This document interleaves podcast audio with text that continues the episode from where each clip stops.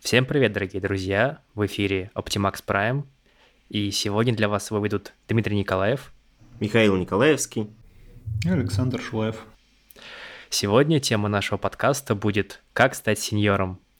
И в выпуске у нас два из трех человек уже сеньоры, поэтому они будут делиться с вами и со мной этой информацией. Да, когда мы выбирали тему, залетел э, человек в чат, наш коллега, и такой, «А, давайте, как, как стать сеньором? Это интересно. Вот. И, ну, давайте, давайте поговорим. Э, давайте начнем с того, вообще, э, что такое сеньор и зачем нужны грейды. Да? Давайте вот с этого начнем, и начнем с двух вопросов. Я хочу, да, задать... Давай, Дим, я тебе э, задам вопрос. Э, когда ты проходишь собеседование, э, в результате собеседования тебя обычно, ну, ты получаешь офер, э, тебе важно, чтобы в этом офере была написана твоя позиция? Дай подумать. Вообще, наверное, не так важно. Деньги важнее. Нет, ну просто, как правило, я получаю офер на там должность фронтенд разработчик, там, да, деньги, какие-то бенефиты, а должность, должность, слушай, я так не вспомню. Наверное, если я не могу вспомнить, то и не так важно. Угу. Саша, а, вот для тебя? Для меня точно не важно, потому что у меня даже, наверное, обратная ситуация, когда на собеседовании внезапно спрашивают, как ты себя оцениваешь, мне всегда сложно с этим, потому что, не знаю, включается какое-то, э, наверное, критика к себе излишняя, либо просто неуверенность, и очень сложно сказать, э, ответить на этот вопрос. Поэтому, наверное, я и не обращаю внимания, э, когда есть этот лейбл или нет у вакансии. Окей. Но при этом э, большинство вакансий имеют какой-то лейбл. Ну, то есть мы ищем э, senior разработчика, мы ищем middle разработчика. Вот. Э, да. Есть да, но... соображение для чего? Ну, то есть для чего включать эту, эту штуку? Мне кажется, это больше заградительный барьер. То есть, когда в вакансии хотят показать, что нужен опытный человек, ставят этот лейбл в большинстве случаев. Не всегда, не всегда, но так как вакансии в многих компаниях составляются HR, и у них есть базовое понимание, какой э, человек нужен в компании, может быть добавлен вот этот лейбл. Но на самом деле, мне кажется, более важно в вакансиях э, это описание, то есть какие задачи будет делать разработчик, какие проблемы решать, для чего он нужен, к чему. Э, в, в чем заинтересована компания? Я думаю, стоит обращать на это внимание и никак не на лейбл сеньорства. Ну, я думаю, что лейбл в вакансии еще помогает именно соискателю экономить время и просто фильтровать вакансии. Ну, то есть э, ты можешь по лейблу понять примерную зону ответственности, которую тебя может ждать, примерный набор обязанностей, и ну ты просто, скорее всего, часть вакансий не откроешь и не будешь тратить ни свое время, ни время людей. Ну, если ты здраво себя оцениваешь, и вакансия описана тоже здраво. Но правильно ли я понимаю, что в большинстве случаев стать сеньором важнее, чем быть сеньором? Ну, то есть, с, с точки зрения процесса, тут скорее процесс роста, чем, э, типа, заявить о себе, да. что я сеньор. Действительно, так и есть, я считаю, потому что это выглядит как будто бы компания показывает, что она действительно заинтересована тобой. Э, это, конечно, порождает некоторую м- сумбурность все равно, потому что лейбл сеньора могут дать человеку, который просто дольше всех сидит. И вот это нехорошо, не, я считаю. Но если у компании есть четко описанные критерии, то есть что вот в данном случае, в данной компании нужно от сеньора, то есть какая зона ответственности, что должен решать. Э, мне кажется, это каждому разработчику будет приятно понимать, что он закрыл эти грейды, он подходит этой компании, ему комфортно в компании, и если компания скажет, что да, ты... Ну и вот, э, базируясь на ваших ответах и на своем э, мнении, которое, в принципе, совпадает с вашим, ну, то есть, я его, собственно, и озвучу тогда следом. Понятие сеньор, а, разработчик, junior разработчик не существует в отрыве от контекста. А контекстом для разработчика является, собственно, компания, в которой он работает. Вот. И только помещая разработчика в контекст, мы а, даем ему некую оценку относительно этого кон- контекста, относительно компании.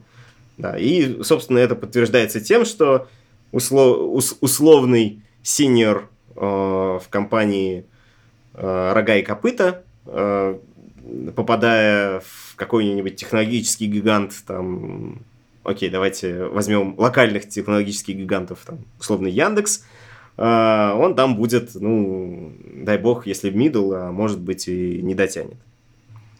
Вот, потому что контекст другой. А, ну и тогда давайте обсудим кон- конкретно про, а, про контекст. В общем-то, что делает разработчика ценным, в принципе, для компании. Вот. Мы нем- немножко да, обсудили это за, за кадром, так сказать. И такой бейслайн этого, его полезность. То есть это полезность разработчика компании. Насколько он, собственно, полезен? А, я, наверное, склоняюсь э, к тому, что важны, опять же, зоны ответственности. То есть, если мы говорим про джуниора, например, в нашей компании, я могу сказать, что это просто человек, который может решать задачи, который отвечает за написанный собой код, решенную небольшую задачу, ну, то есть на качество тестов, качество кода — это его зона ответственности. Зона ответственности медла, она как бы шире.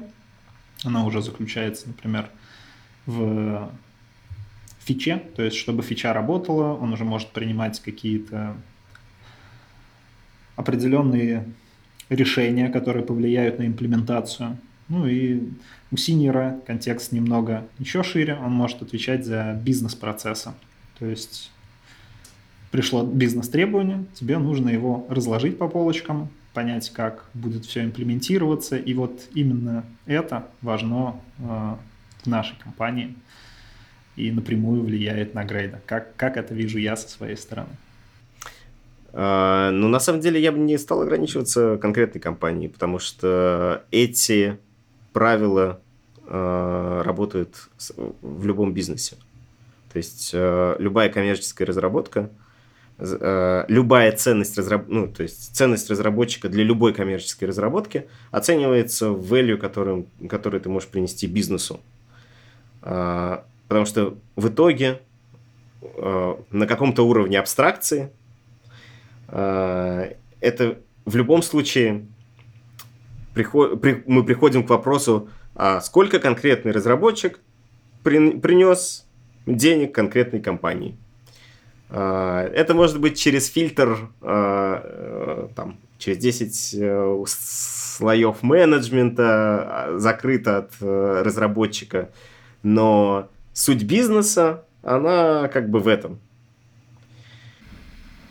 Но не знаю, это спорно. Мне кажется, любая или компания Потому что, мне кажется, здесь включаются такие навыки, как, ну, в целом, можно сказать, софт-скиллы. То есть я не уверен, что для всех компаний важны софт-скиллы, потому что все мы знаем эти компании, которые, которым важен поток. И, наверное, в таких компаниях э, выше будет цениться тот сотрудник, который может э, в хард-скиллы, и который просто может быстро делать свою работу. То есть, кажется, здесь софт-скиллы будут не так важны.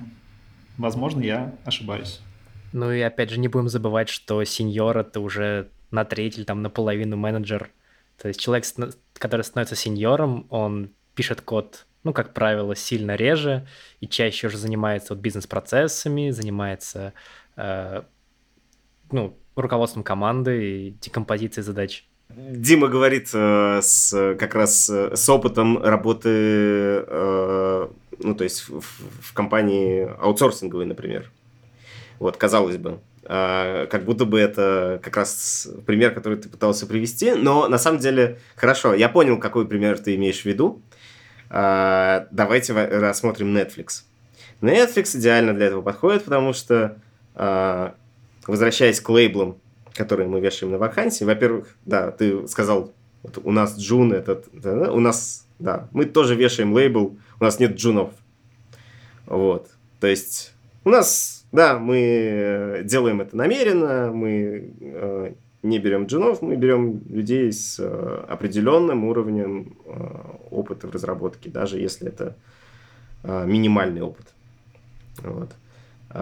И опять же, это нейминг, потому что в любом случае это всегда придет к тому, ну, к решению тестового задания, то есть к определению его хард-скиллов и софт-скиллов. Вот. Окей, Netflix вешает э, лейбл. Они не нанимают э, разработчиков ниже senior грейда. То есть любой разработчик, работающий в Netflix, имеет грейд senior разработчик. Senior software разработчик. Вот. А... При этом я сомневаюсь, что э, эти разработчики с, с отсутствующими софт-скиллами, скажем так. Э, потому что суть, для чего им нужны синер-разработчики, для чего им э, нужно все, э, все вот это, э, такой минимальный уровень, это абсолютно автономные команды, которые каждый занимается своим сервисом, и полностью за него ответственна. То есть все это в итоге выливается в ответственность. Вот. А, пусть и даже на уровне сервиса. Но ты не можешь быть ответственен а, за целый сервис, если ты не можешь условно среди ночи проснуться и поднять его. Поэтому это, да, это комбинация хард-скиллов и софт-скиллов, потому что при этом тебе нужно как-то коммуницировать с другими сервисами, договариваться, э, хеджировать риски того, что ты свалишься там от какого-то другого сервиса. Вот, э, и так далее. Так что я, наверное, э, склонен думать, что чисто хард-скилловых сеньоров э, не существует в бизнесе. Ну, то есть они могут, конечно, существовать в идеальном э, воображаемом мире, вот, но именно с точки зрения э, работы э, коммер- коммерческой разработки, я склонен думать, что чистых хард-скиллов не существует. Безусловно, я согласен. Я, наверное, неправильно выразился. Я не имел в виду, что есть компании, в которых нужны только разработчики, которые э, весь день пишут код и решают задачи. Я имел в виду, что акцент, то есть где-то может быть больше акцент на софт-скиллы, и, например, Дима привел пример с э, управлением командой. То есть я не уверен, что в каждой коман- компании сеньор — это тот, кто должен управлять командой. Но наверное, это в большинстве случаев это действительно так. Потому что делегирование в любом случае э, хороший навык, он тебе помогает решать бизнес-задачи, да, в любом случае. И если человек может управлять э, командой, я думаю, это весомый плюс для разработчика, даже если мы уходим от э, условных сеньоров, углов и так далее.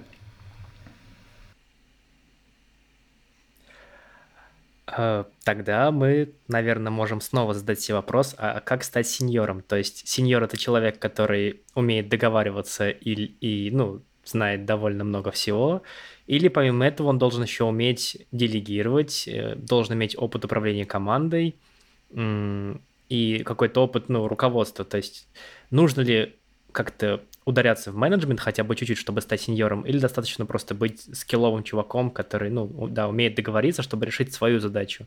Но например, не умеет делегировать и не умеет э, менторить там или как-то управлять кем-то.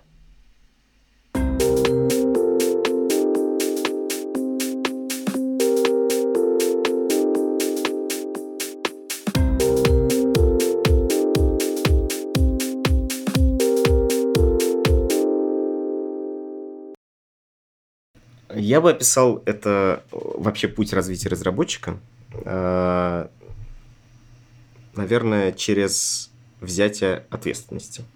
Вот если мы говорим про синий разработчика, про, про человека, который э, там, берет какой-то бизнес-процесс и отвечает за него, вот, то весь путь вот в эту ну, это не конечная точка, но окей, это, это э, какой-то уровень. Э, вот весь путь до туда, э, до туда, да, э, он во взятии ответственности. То есть э, ты раз за разом откусываешь все больше и больше ответственности. То есть э, при этом ты не ждешь, что тебе ее вручат насильно. А, то есть, э, вот теперь ты еще отвечаешь вот за это, а теперь еще вот за, за это. А ты сам берешь ее для того, чтобы сделать свою работу эффективней. А, давайте на примерах. А, вот прям буквально из, из сегодняшнего мне попалось. Давайте прямо живой пример. То есть а, задача в том, чтобы добавить в админку поле э, там, с картинкой. То есть там ну, нужно вставлять, ну, вставить картинку. Как бы задача, задача поставлена вот ну, таким образом, да, нам нужно выводить там, кастомизированную картинку. Для этого нам ее нужно как-то ее, ну, как бы в админке забить. Вот. И вот. Собственно, задача сделана. А, все это как бы задеплоено. Вот у нас теперь в админке есть поле, в которое можно вставить путь до картинки. Как мы должны загрузить эту картинку? А, ну, с точки зрения разработчика сделано по, по ТЗ, как бы картинку добавить можно. Но при этом, да, э, что бы я ожидал, да, от разработчика, чтобы он взял ответственность и подумал на шаг, на, на шаг вперед. Такой, так, а как она там возьмется, эта картинка? И, как минимум, задал вопрос. Вот. А... Вот это минимальный шаг, да? Что дальше можно делать? Дальше ты э, можешь взять ответственность за деплой. Ну, то есть, окей, тебе нужно понять, когда эта штука, например, появится на продакшене. Вот. А, и ты можешь э, начать узнавать, а, собственно, что отделяет вот твою задачу от, возник... ну, от э, принесения пользы пользователю. То есть, э, как, каков этот путь? Что, что нужно сделать, чтобы эта задача увидела своего пользователя? А, и, возможно, тебя ждет э, серия интересных открытий. Что, как бы, задача, она не, не, не сама по себе существует э, в отрыве от бизнес-процессов, и что то, что ты ее эффективно сделал, еще не гарантирует, э, что она попадет на продакшн. Вот. И ты можешь э, взять ответственность на себя, сделать так, чтобы она попала на продакшн. То есть в, ну, в, нормаль... в нормальной ситуации, в, в общей ситуации, да, обычно есть человек, который там, отвечает за то, чтобы, ну, там, релизный менеджер, э, еще что-то такое, э, который заботится об этом и как бы, чтобы не, не отвлекать как бы разработчиков. Но понятно, что он делает это в меру своих э, сил и возможностей. У него нету некоторых вещей, которые разработчик знает. Вот. Э, он, может быть, не, не видит все ограничения. Вот. Но разработчик, если он ставит себя вот в эту позицию, что, окей, мне важно, чтобы задача оказалась на продакшене, он может э, найти некоторые дополнительные решения, которые позволят этой задаче там оказаться быстрее. Вот. Э, и, возможно, найти какую, какую-то сферу импрувмента. И как только он это делает, он наносит бизнесу непоправимую пользу. И бизнес точ, точно определенно это замечает. Вот. А, и понимает, что этот разработчик ему ценен. Вот, вот мой, э, э, мой взгляд на э, рост разработчика. Да, я в первую очередь, наверное, отвечу на Димин вопрос. По, опять же, со своей стороны. Вопрос, я считаю, отличный. То есть как, как расти человеку, но задавать его правильно бизнесу. То есть, если разработчик пришел в компанию, в идеале, если это собеседование, желательно на собеседовании и задать этот вопрос. То есть, а что нужно, что, что, что ждут от конкретного разработчика на той стороне. Если человек уже работает, он может устроить митинг тот же митинг один на один с, со своим лидом, либо с ответственным за это, в, в этой компании, и задать тот же самый вопрос. То есть, э, что нужно, чтобы я мог расти в этой компании. То есть, все равно, мне кажется, важно вы, выделить основные критерии для того, ну, чтобы понять, вы вообще на одном языке говорите с бизнесом или нет, потому что да, можно сейчас дать э, как бы общий совет, что ну, просто накапливайте, я не знаю, опыт, делайте фичи и так далее, но если ты точно будешь знать, что важно и что ждут от тебя, твой рост будет значительно-значительно быстрее. Ну и как минимум это действительно полезный совет, Саша, я согласен с тобой полностью. Э, и у него есть еще один дополнительный плюс. Вы сразу показываете заинтересованность в росте. То есть, э, как, как только вы задаете такой вопрос, вы сразу подсвечиваете для, с, э, для менеджмента, что вы заинтересованы в росте. Вот. И это тоже, тоже важн, э, важная вещь.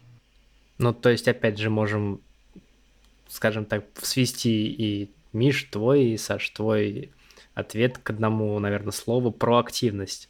То есть человек, который, ну, которого не сделали сеньором, а который им стал, который им является, это человек проактивный, которому, ну, который мыслит и делает за рамками того, что ему сказали. Он еще делает немножечко вокруг и спрашивает немножечко вокруг, чтобы вот как-то на шаг вперед облегчить свою жизнь, жизнь бизнеса и жизнь окружающих.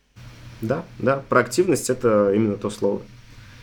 Да, полностью согласен. Если ты полон инициатив, я думаю, и знаешь, что важно бизнесу, я думаю, твой рост будет очень стремительным. Тот нечастый случай, когда инициатива поощряется.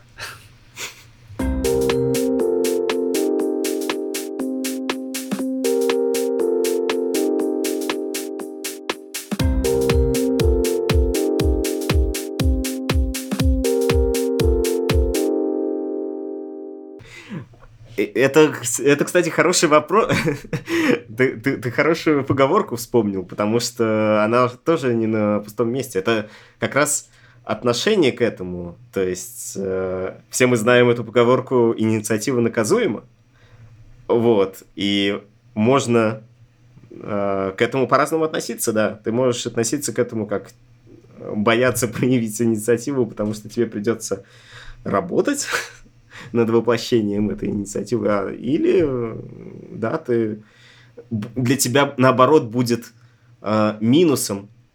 Я знаю, я знаю такое точно, что такое существует, что иногда разработчики приходят с инициативой, а, но им говорят, ну, типа, не надо, не, не этот, не до того сейчас совершенно другие задачи решаем, ну, вот как этот, типа, э, комикс э, с э, древними людьми, которые тележку толкают на квадратных колесах и им там предлагают на круглые. Мы слишком заняты. Вот. Нам не давай этих ваших круглых колес. Вот. Но тут, э, возможно, тут, возможно, два. Ну, понятно, что, возможно, дурак в менеджерах, такое бывает. такое бывает. Вот. Но есть и второе. Э, как раз то, про что говорил Саша. Э, может быть, вы просто смотрите не с той стороны. Может быть, вы э, пытаетесь улучшить вещи, которые бизнесу не, важны. Возможно, есть более важные вещи. И да, поэтому нужно как раз разговаривать и задавать вопрос.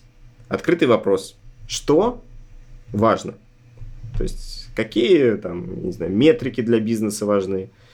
Вот. Э, иначе есть шанс, есть шанс, что вы будете относиться к, сво- к своей компании как э, к Типа, ну, они делают какую-то фигню, я тут с идеями пришел, а они не, не нужны. Да, с инициативами, да, нужно быть, нужно уметь их преподносить с э, митингами, то есть у вас есть какая-то там, я не знаю, плановая встреча, или вы сами инициировали, или в конце концов э, вы можете не бросать задачи бизнеса и идти имплементировать то, что вам кажется важно, но вы всегда можете создать задачи, положить их в бэклог, и чтобы их видели все. Если они задачи заинтересуют в какой-то момент э, команду, найдутся люди, которые согласятся с вашим видением, я думаю, шанс очень высок имплементировать в итоге то, что вы хотите. Ну вот да, еще нужно уметь продать свою инициативу, потому что можно просто навести шум и сказать, я сделал классно, я сделал классно, смотрите, смотрите, смотрите. Вот. А можно как-то более грамотно, ну, там, какую-то демку запилить и сказать, вот смотрите, вот есть такой вариант мой, он там приносит x3 денег, вот есть ваш вариант, он приносит вот сколько приносит. И, ну, тот же менеджмент может сказать, типа, м-м, ничего не понятно, но кажется перспективно. Давай попробуем. А, я бы тоже сказал, что это, это э, интересная тема, и мы думаем ее да, обсудить. Это навыки, навыки переговоров. Вот, возможно, в одном из, из следующих подкастов мы э, поговорим про навыки переговоров. А, но я могу сказать, что работают оба варианта. И зависит это по большей части тоже от человека, то есть от э, Э, от природы, от природы э, твоего характера. И есть люди, которые могут затащить идею на харизме, чисто на харизме. Просто они харизматично об, объясняют и рассказывают, что вот это такая офигенная идея, вот, что заражают э, э, э, этим оптимизмом и этим настроем людей вокруг, и притворяют ее в жизнь. Тут скорее нужно исходить от себя, какой способ для тебя более комфортен, потому что да, перед тобой задача донести, донести свое видение. И если ты способен сделать это логическими выкладками, то презентация лучше, ну то есть э, презентация с э, за, замерами, с графиками и так далее, это лучший вариант. Вот. И если ты э, крутой спикер, э, харизматичный, доклад какой-нибудь э, на внутреннем этапе, ок, прямо нормальный инструмент, чтобы э, подсветить твою идею и собрать как бы собрать э, фидбэк и со- собрать, может быть, какой-то удар, ударные силы такие, типа, может быть, ты не один пойдешь, а ты заразишь нескольких человек, которые такие скажут, скажут блин, идея это классная, идея классная, надо протолкнуть, и пойдут и помогут тебе это принести, там, продавить через слои менеджмента, еще что-то такое. Вот. Наверное, от себя. я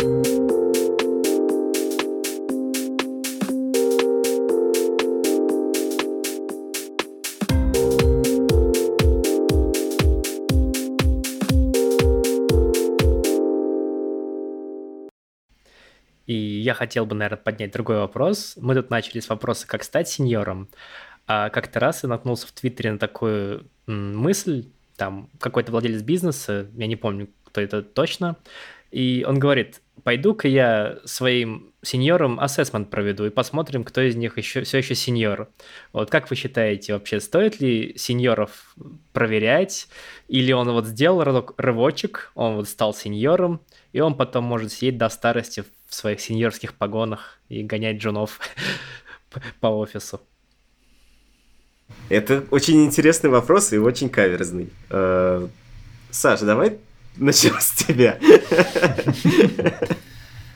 Э, немного, да, странная ситуация. Э, ну, я первое, что мне приходит в голову, если компании, как я уже говорил, есть какие-то описанные критерии. То есть, условно говоря, э, сеньор — это тот, кто управляет, я не знаю, допустим, командой из пяти человек, закрывает задачи в срок, ну, что-нибудь вот из такого. Провести, конечно, можно, не знаю, как это скажется на общей атмосфере после этого в команде. Э, и как, наверное, это зависит от того, как преподнести эту оценку. Вот. Но если как бы вы, я не знаю, берете человека, он делает задачи, э, мне очень сложно представить, э, ну и при этом у вас нет никаких критериев, мне очень сложно представить, как вы его будете оценивать Потому что тут может возникнуть ситуация, когда человеку скажут, ну, нет, ты не, не проходишь по нашим критериям, а критериев человек как бы и не видел. То есть он просто делал то, что ему приносили, условно говоря. Э, в общем, достаточно сложный вопрос, и я даже не знаю, проходят ли, ну, практикуются такие вещи в компаниях или нет. А что ограничиваться сеньорами? Я знаю, э, опять же, это на уровне прямо э, достаточно популярная байка в IT. Ну и насколько я знаю, она имеет под собой реальные корни. В одном из технологических гигантов, вот не соврать, либо тот же Netflix, либо Spotify, есть такое правило. Менеджер э, задает себе вопрос э, регулярно. Ну, то есть, тип ассессмента такой. Он задает себе вопрос. Вот если завтра этот человек придет увольняться, буду ли я делать все, что могу, чтобы оставить его в компании? И если ответ нет, он увольняет его. Он не ждет, пока кто придет. Он просто... Э, ты уволен. Потому что, ну, типа, э, я бы не, стал за тебя биться. Вот. Вот, э, вот такой подход. Вот ну, так. Да, наверное, увольнение здесь выглядит даже более логично, потому что, ну, если ты понимаешь, что вы с человеком идете в разные стороны, наверное, лучше расстаться, чем просто говорить ему, что он не удовлетворяет каким-то критериям. Возможно, да так и стоит поступить. Э, тут просто есть, да, ограничение такое, что у тебя при этом должно быть на вход очередь, как э, условно Netflix или Spotify. Как бы. В большинстве, э, в большинстве компаний, в которых нам приходилось или придется работать, скорее всего, ситуация другая, и там скорее будут да, тебя мариновать, там еще что-то. Вот. Кстати, ну, на, насколько я знаю, даже в условном Netflix, в котором все сеньоры, а в любом случае есть э, какие-то грейды внутри. Сеньор плюс плюс. Ну, типа того, да, там У1, Б2, я не знаю, они какие-нибудь буквы вводят или еще что-то. А, потому что, да, если разработчику не повышать зарплату э, регуляр... с какой-то регулярностью, он начинает чахнуть. Ну, это из Вастрика, по-моему. Он начинает чахнуть и да, смотреть, смотреть наружу. Вот мы опять пришли к тому, что это просто лейблы. Да. да. Ну, кстати, в некоторых компаниях, да, там есть даже грейды среди сеньоров. Он называется что-то типа... Ну, по-русски, в общем, сколько лет человек уже сеньор. То есть получается так, что вот типа трехлетний сеньор и пятилетний сеньор, они вот немножко разные сеньоры. И пятилетний как бы подороже и по получше. Как коньяк. Э, опять же, э, тут, наверное, есть э, все-таки на что обратить внимание. Потому что условный чувак, которого ты описал, да, который там получил когда-то э, лычку сеньор э, за какие-то достижения и с тех пор сидит на жопе ровно, э, это не тот же самый, ну, и, и сидит там на протяжении пяти лет, вот, э, это не тот же самый чувак, который получил эту лычку там три года назад, и с тех пор еще и еще э, сделал какие-то э, дополнительные э, движения в сторону принесения бизнесу пользы. Вот. Э, и поэтому это бесконечный процесс. Важно, чтобы он был регулярным, чтобы э, эти, э, это, это принесение пользы бизнесу, оно было э, замечено. Вот, а для того, чтобы оно было замечено, нужно, соответственно, наверное, сразу спрашивать на входе, когда ты э, идешь работать в какую-то компанию, э, как раз про систему оценки, то есть про регулярность этой оценки, про, э, про критерии, по которым, собственно, эта оценка проводится, про пересмотр этих критериев. Вот и на основе этого делать вывод, на, насколько ты собираешься задержаться. Наверное, если ты э, условно ищешь, э, не знаю, место на год, то как бы не, не столь важно, есть там какая-то оценка или нет. Как бы ты год проработаешь и пойдешь в другую компанию. Если ты э, хочешь развиваться э, и как бы, в рамках какой-то одной вещи, ну, а, одной компании, то тогда да, нужно уделить этому максимально внимание. Тогда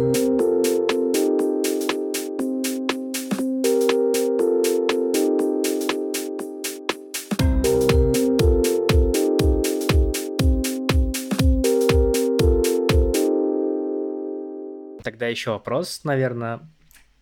Вот у нас есть условный сеньор в вакууме, и в контексте данной компании он почти незаменимый сотрудник э, с огромной зоной ответственности, в общем, молодец и лапочка. Э, но, например, он пишет всю жизнь, всю, всю свою карьеру банковские приложения. И понятное дело, что в каких-то других э, сферах он жестко проседает или, ну, уже не актуален. И вот чтобы оставаться сеньором таким прям, ну, сеньором по понятиям, по духу.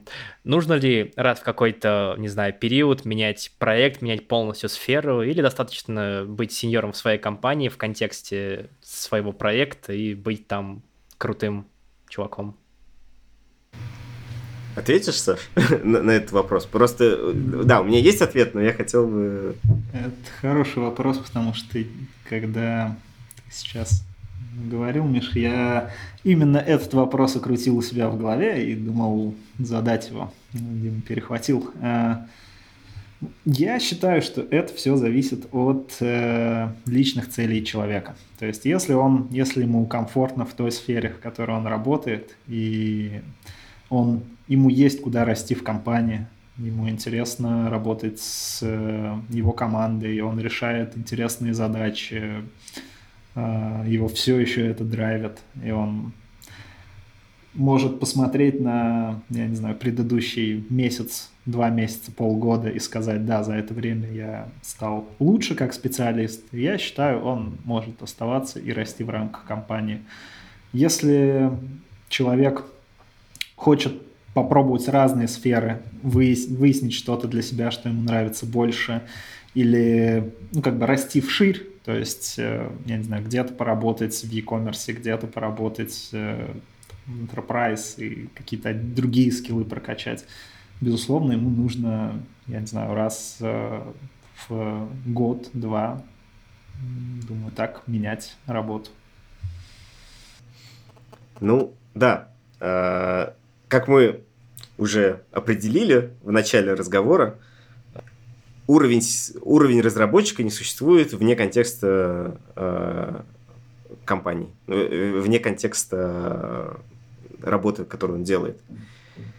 И поэтому э, все зависит от того, нравится ли вам то, чем вы занимаетесь. Э, если человек пишет банковские системы на протяжении там, пяти последних лет, и ему нравится реально делать эти транзакции, там, и, и патентность, вот все, все, все вот эти очень важные, а, особенно для банкинга вещи, а, ну и ок, как бы пусть продолжает вот. Он незаменимый специалист, и сто процентов а, там э, любой другой банк будет готов, там, я не знаю, предложить ему супер-пупер условия и, переман... и переманить его, э, вот, или там заказать консультацию с определенного уровня. Люди, разработчики уходят в консалтинг, тоже бывает, потому что там как бы те же деньги, но при этом по факту они монетизируют знания. Они как раз монетизируют свой опыт э, в определенной сфере. Э, если ты еще не нашел свое, ну то есть если ты не нашел какие-то э, вещи, которые тебе интересны, ну, наверное, да, ты э, сам, самый простой способ э, походить, попробовать разные. Ну, в таком случае легче тогда, наверное, устроиться в какую-нибудь э, хорошую компанию, занимающуюся аутсорс-разработкой, и попробовать, э, ну, и опять же, с хорошей системой оценки там, да, э, вот этого ревью и там, я не знаю, не, не бегать там между компаниями, а внутри одной компании попробовать разные сферы там и так далее, которые тебе интересны, и заниматься развитием. А, но я точно не верю в то, что можно быть сеньором, универс... вот этим сеньором в вакууме, который может все. То есть попадая в новую сферу, тебе в любом случае придется изучать так много бизнес-аспектов, э, которые присущи а, конкретному там, там специфичной, э, специфичной вот этой сфере, сфере специфике сферы, а, что да, ты, наверное, ты, ты точно не будешь джуном, потому что у тебя есть э, некая база. Даже если ты на, начал с ремесленного типа обучения, и э, все равно у тебя какой-то со временем что-то откладывается э, в теоретические знания, что-то ты, ты узнаешь и так далее. Вот. Ты точно не начнешь джуном, вот, но ты таким крепким медлом, может быть, медл, медл плюс, э, скорее всего, и начнешь. Вот. И только погружаясь э, в специфику, а, скорее всего, ты, ну, да, ты вырастешь. Твоя кривая роста будет быстрее, скорее всего, особенно если ты э, делал это несколько раз, э, то есть вот это брал ответственность, э, узнавал бизнес-процессы, узнавал, э, договаривался с бизнесом. Вот если у тебя все эти навыки отточены, да, ты выйдешь на уровень гораздо быстрее, каждый раз у тебя будет эта кривая э, выхода на сеньорскую позицию э, э, круче, круче, вот. но все равно будет какое-то время занимать. Вот. Ну и да, это же в, в определенном... Э, это же не бесплатно, в плане того, что ты тратишь на это с, с, свой ресурс мозга, ресурс внимания и, и время, время. Да, самый, самый дорогой ресурс. И тебе нужно точно определить, что тебе действительно хотелось бы знать э, на вот этом сеньорском уровне, э, я не знаю, условный видео, стриминг там какой-нибудь, поработав в Netflix, там, э, гейм э, дизайн, там, не знаю, разработку, да, э, разработку игр, там, e-commerce, и вот, типа, ну окей, ты можешь, ты, ты реально можешь, да, инвестировать там по несколько лет э, в то, чтобы собрать экспертизу по этим вещам. Насколько это нужно? Важно, чтобы это было осознанно, и чтобы ты мог ретроспективу провести э, сам для себя. То есть, чтобы ты мог понять, э, действительно ли тебе все еще интересно, там, либо в одной компании, либо вот менять компании, тот путь, по которому ты сейчас идешь, в любом случае, я думаю, это важно для любого разработчика, ну, возможно, и в целом для любого человека. Ну и на что менять? Тут же вопрос, да, окей, э, можно сменить компанию, не меняя сферу. Мы тут банкинг как раз приводили, да, ты, ты же можешь перейти из банка в банк. Вот. Просто поняв, что здесь ты достиг потолка с точки зрения, э, ну, я не знаю, там, это какой-нибудь условный зеленый банк, где тебе вставляют палки в колеса, и ты не можешь там э, э, приносить пользу, по твоему мнению, ту, которую ты бы хотел. Вот. И это окей, типа, ну, не сошлись. Вот. Надо ли после этого метаться в условный e-commerce? Или продолжить как бы э, свой путь, подобрать себе другую компанию в этой же области, в которой ты уже как бы, как я упомянул, да, у тебя будет кривая вот эта взлета э, круче. Вот. Можно, можно так. Главное, да. Главное осознанность. Согласен, Саша.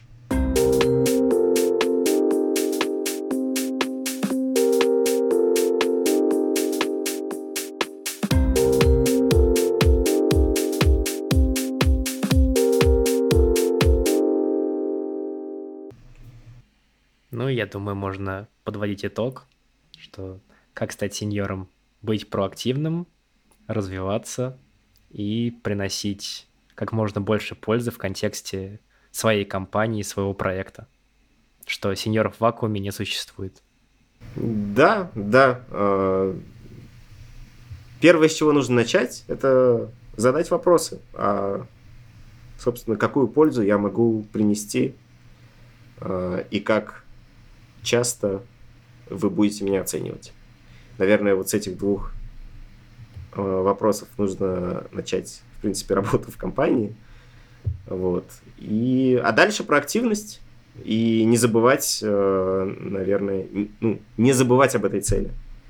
Э, очень легко, очень легко в потоке ежедневных задач, работы над ну, там, передвиганием тасок, закрытие багов и так далее – упустить э, вот, вот эти важные вопросы, типа, а куда, куда я должен прийти? Вот. А, бывает такое. Ты, ты отвлекаешься, ты погружаешься в рутину, и потом при, внезапно там приходит э, период ассессмента там какого-нибудь, и ты такой, господи, я же хотел там вот это и вот это сделать. В какой момент все пошло не так? Саша, от тебя рекомендации будут? Людям, которые хотят стать По большей части коснулись э, таких софт-скилловых, а я люблю давать, если говорим про хард-скиллы, один совет, как э, можно расти, это заниматься open source. Тут вы можете принести и пользу компании, и сами э, сможете расти как специалист, работать с э, фидбэком от других разработчиков, работать с разработчиками, возможно, в какой-то момент работать в команде, если вы сможете создать такой open source продукт, который привлечет команду, либо подключитесь к уже существующему. Эм, то есть, если у вас есть интерес э, именно к хардскилловым, я думаю, стоит обратить внимание на это. На собственный проект, либо на contributing в уже существующий. Это рекомендация, наверное, от меня. Не могу промолчать. Наверное, наверное, я с тобой согласен полностью относительно своего проекта. То есть, если э, с точки технического развития э, и хард-скиллов э, полностью согласен, затащи, запилить свой state management, state manager прекрасно подходит. А вот с точки зрения контрибьюта, как человек, который да, то, тоже этим занимался, я скажу, что там софт-скиллов, если не столько же, то, боль, э, то, то, возможно, даже больше. Потому что ты, условно говоря, тратишь э, час на то, чтобы сделать PR, э, pull request, вот, и потом месяцами обсуждаешь то, как, как же его замержить туда. Вот, собираешь опрувы, э, ведешь переговоры со всеми заинтересованными. Э, раз от раза, конечно, не, ну, бывает по-разному, но вот у меня до сих пор висит pull request. Знаете, сколько ему? Два года. Два или три? Три года, по-моему, висит. Там люди периодически приходят, как бы говорят, здорово, когда же мы его уже смержим? Я тоже не могу не вставить свои 5 копеек. Да, софт-скиллы нужны, но open source, э, почему я именно предлагаю его, он обширен. То есть ты можешь подобрать проект, э, который не условный, я не знаю, React, Angular или Vue, куда очень как бы высоко э, будет высокий порог входа, чтобы предложить что-то действительно, условно говоря, стоящее, а не доработка по документации, например. А ты можешь взять развивающийся проект, то есть который только написан. Я думаю, люди будут э, рады, они не будут так уставшие от э, споров, от дискуссий. Они посмотрят твой код, если он э, если он удовлетворяет, э, решает, э, опять же, задачи вот этого пакета или то, над чем вы работаете, я думаю, они с радостью примут его. Либо проведут для вас код-ревью, что тоже является хорошим инструментом. Э, да, да, но найти такой проект — это тоже soft skill. Change my mind. Окей, вот мы в итоге пришли опять к тому, что софт-скиллы важны. Хорошо. И на этой позитивной ноте, я думаю, можем закончить. Спасибо всем, кто был с нами весь этот выпуск. Для вас его вели Дмитрий Николаев. Михаил Николаевский. И Александр Шулаев. Всем спасибо, пока. Пока-пока. Пока. -пока. пока.